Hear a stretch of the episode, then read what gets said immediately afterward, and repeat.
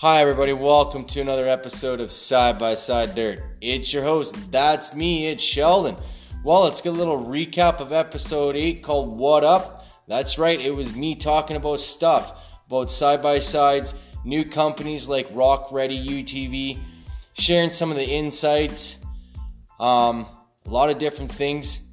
Like I said, Side by Side Dirt is 100% raw. So let's stop and let's get going on episode 9. While episode 9, let's start off by saying, again, California's been going through a lot of trouble right now, and I feel really bad with the big wildfires now happening. I hope everybody's safe and happy. I hope all my listeners out there, hope you're okay and you didn't lose your houses or anything like that. To all the victims out there, it's just a bad thing that California is going through right now. But keep your chins up. Keep your heads up high. Everything can be rebuilt. And move forward. Well, guess what?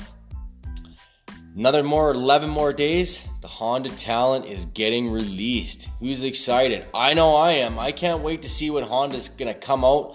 And maybe throw down with some of the big top contenders like Polaris Can-Am and Textron. Maybe Cowie might throw down next. We don't know. 11 more days. November 27th, the release of the Honda Talent. Can't hardly wait. Guess what, people? It is Baja 1000. Baja 1000 is one of the most grueling races there is. I can tell you that it is off the wall. With all the sand traps, all the high speeds, all the records that are being broke. I can't wait to see who comes on top. I know that a big top contender, Reece McMillan, I hope that he definitely makes it to the finish line this year, and maybe he'll pull it on top. There's a lot of new people coming. There's female racers getting into the Baja. There's just a lot of people getting into the Baja 1000 scene, and I can tell you right now, it's even cooler to watch some of these people out there that are Ironmanning it themselves. Grueling hours after hours. I don't know if I could even do that. I'm pretty hardcore, but I don't think I'm that hardcore. I know that it starts today. UTVs start, I think, later in the evening. And I can't hardly wait to see who's going to come on top.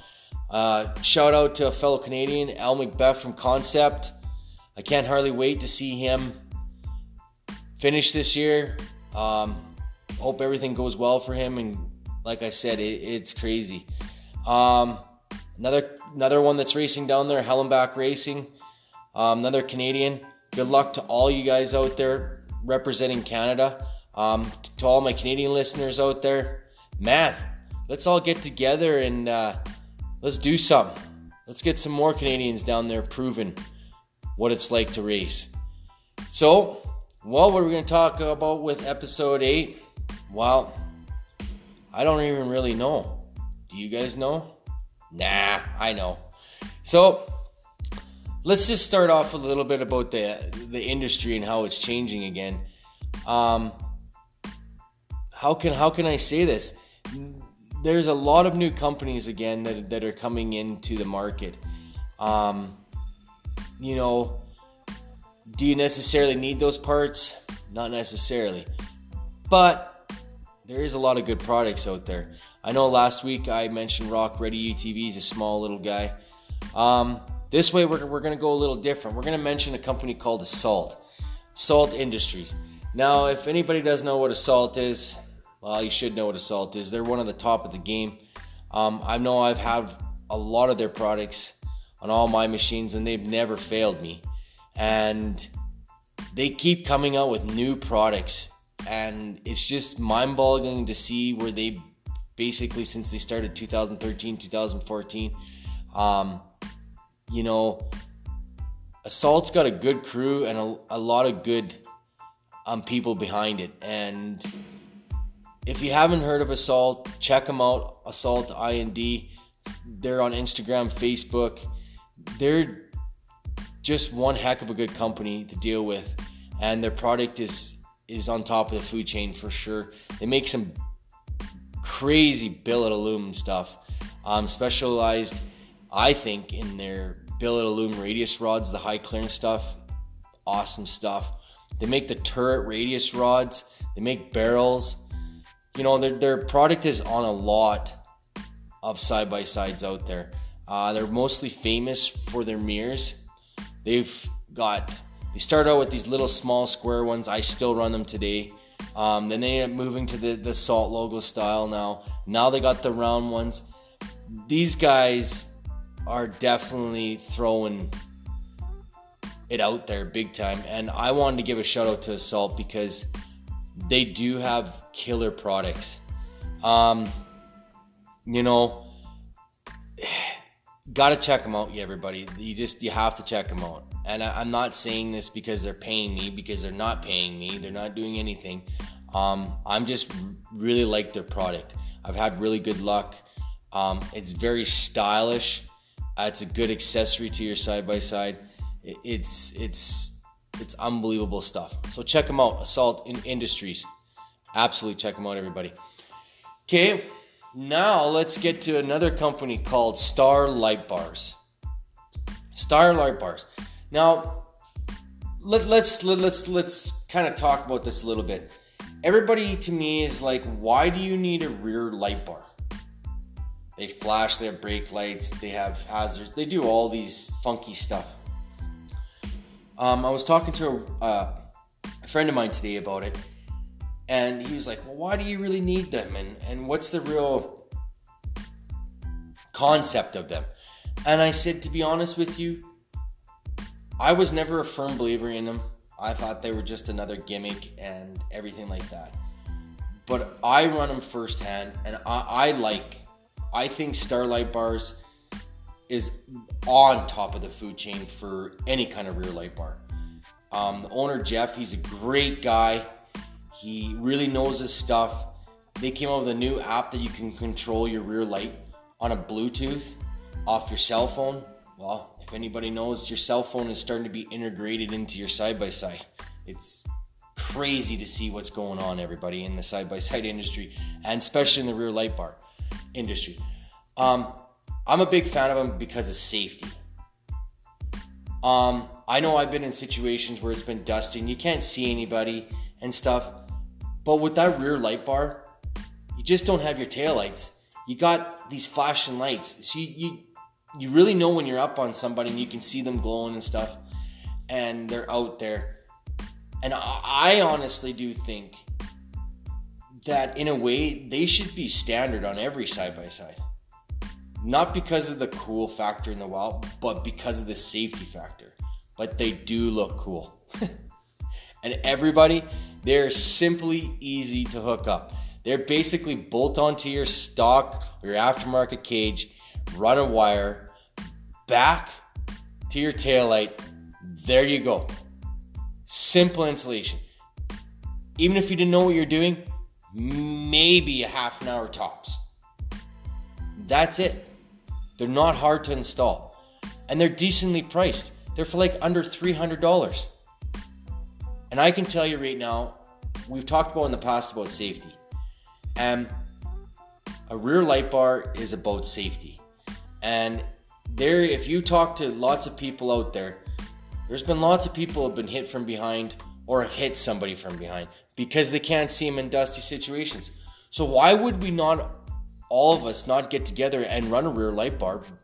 I don't want somebody smacking me. And I know definitely I don't want to be that guy that hits you from behind either.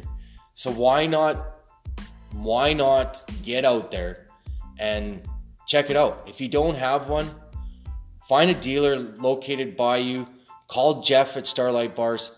Great guy to deal with. He'll set you up with whatever on your budget, whatever you want. He will help you out 110%. And it's hard to find guys like that in the industry that we are in that care that much about you as a customer. So check out Rear Light Bar, everybody. Check it out for sure. So let's move on to another topic. I can't believe it, but Baja 1000 again. I'm super excited. I can't hardly wait to watch, everybody. I love it. It's a cool race. I can tell you right now, I watched 90% of the races out there. Unfortunately, I don't watch them live, but I get to watch them on YouTube or live on the internet, I guess. I can't hardly wait. I'm so excited. I'm all jacked up, ready for the Baja 1000. Can't wait. Maybe next year I'll come down there and join some people down there for sure. But I want to also let you guys know that why is side-by-siding such a big thing? I can tell you right now, I feel it's all about family. And who doesn't like to ride with family? I know I do. And I was getting in a conversation with my friend earlier today about why the side-by-side market's growing. And he was telling me today he can't believe it, how the industry is growing so big in Arizona. It's unbelievable. Shops can't even keep up to what's going on. And I was always under the standing that it was always at California. And now more people I've been talking to, it definitely sounds like Arizona's where it's at. And I can tell you right now, the reason why it is where it's at is because they're allowing side-by-sides on the street. That's what I'm saying. Side-by-sides on the street. He was telling me he went to some like rally or something like that. It was like a get together. Everybody get to go to on a drive on their side by sides to a burger joint. He said there was like 130 some side by sides that showed up there, and I'm like, that's crazy, because I said in Canada we can't even get three race cars. I meant race side by sides to race, but I said you guys got 130 side by sides. Everybody getting together, shooting the stuff, you know, eating a burger and talking about their side-by-sides and going for a cruise. Now, let me tell you this. Why is the government not stepping up to this? Why are the governments not allowing this? You know what? Us side-by-side people have a right to. And I can tell you right now, I think that side-by-side should be legal all across the world on the streets. Don't you? I'm telling you right now, everybody, write your MLAs, write your state governments, write your Senate. Tell them about why you think side-by-side should be legal on the streets. I've seen statistics from places that have talked about you have a better chance of getting hurt or killed on a pedal bike on the streets than you do a side-by-side. So why are governments not allowing them? And I think that it's great on Arizona that they're accepting that and starting to realize that the off-road industry is not full of a bunch of bad apples and persona of bad people and all that. Yes, of course, there's always going to be some bad apple that's gonna do something stupid, but there's also bad drivers out there. There's bad everything. There's bad everything. It doesn't matter what you do. So everybody, I want you all to get together and write a letter to your government and tell them, let us make side-by-sides street legal. I know that I would love to have it. It would be cool to take my kids to school in a side-by-side. It would be cool, instead of starting up my diesel or starting up my big truck or my car, to run down to the store that's literally 5 blocks away on a side-by-side. Like, it's crazy. I don't understand why governments are not getting more involved. And I don't know why you people are not getting more involved. We all need to get involved. And we need to get out there. And we need to show them that side-by-sides, there is a spot for them on the pavement.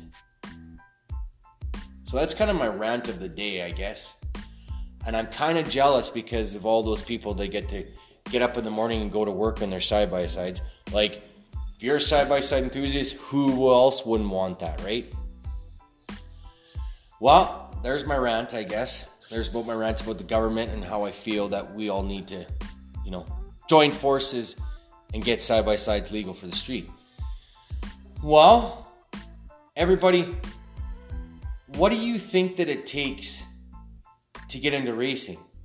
Do you think it means deep pockets? Do you think it means, I guess, deep pockets? But does it take deep pockets to be a side-by-side racer? In a way, to compete in the high end, yes. But you know, side-by-sides, they're getting to be up in price. I know that. But I've already told you that the three keys is a roll cage, seats, and harness. Well, guess what? I'm going to add to that fourth one. Add a rear light bar.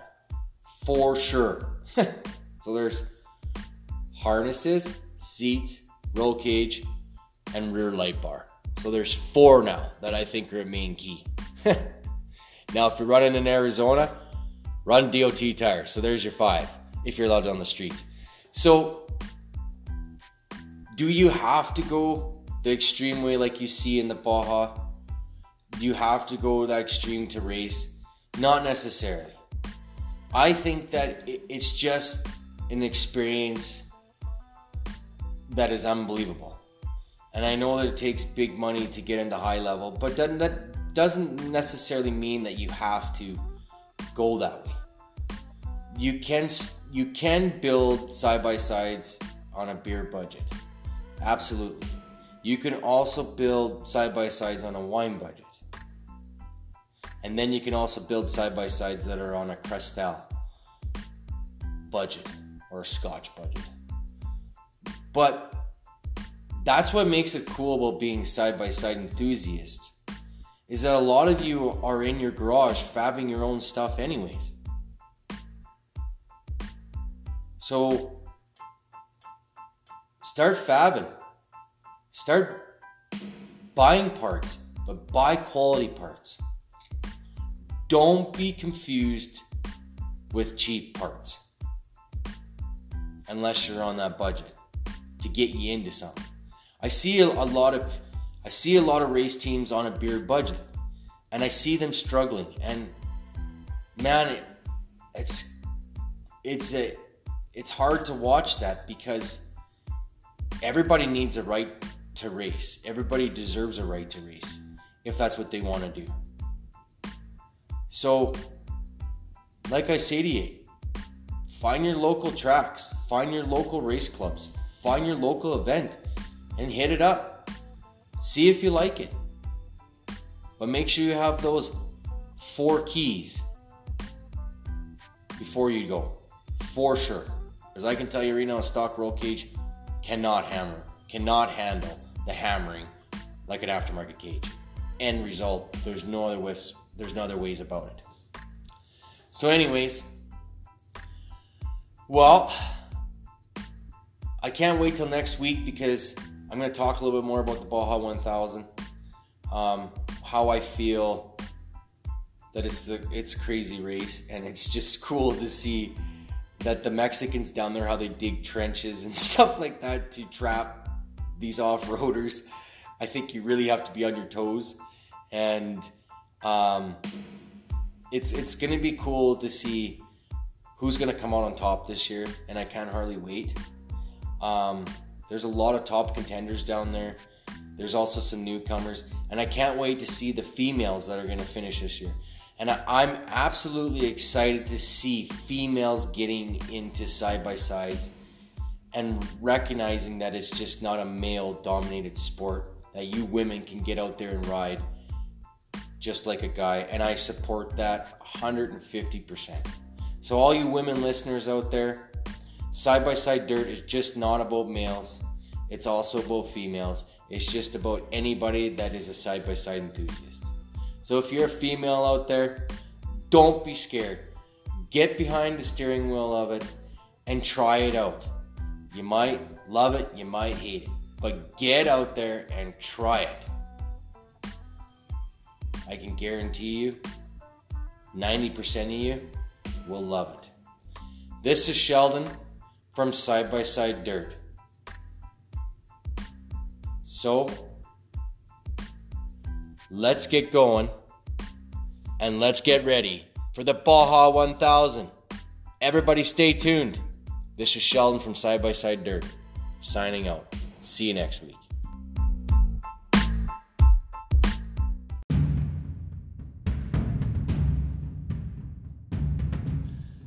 Side by Side Dirt, the podcast, is available on Anchor, Google Podcast, Spotify, Pocket Cast, Radio Public, and Stitcher, and coming soon to iTunes.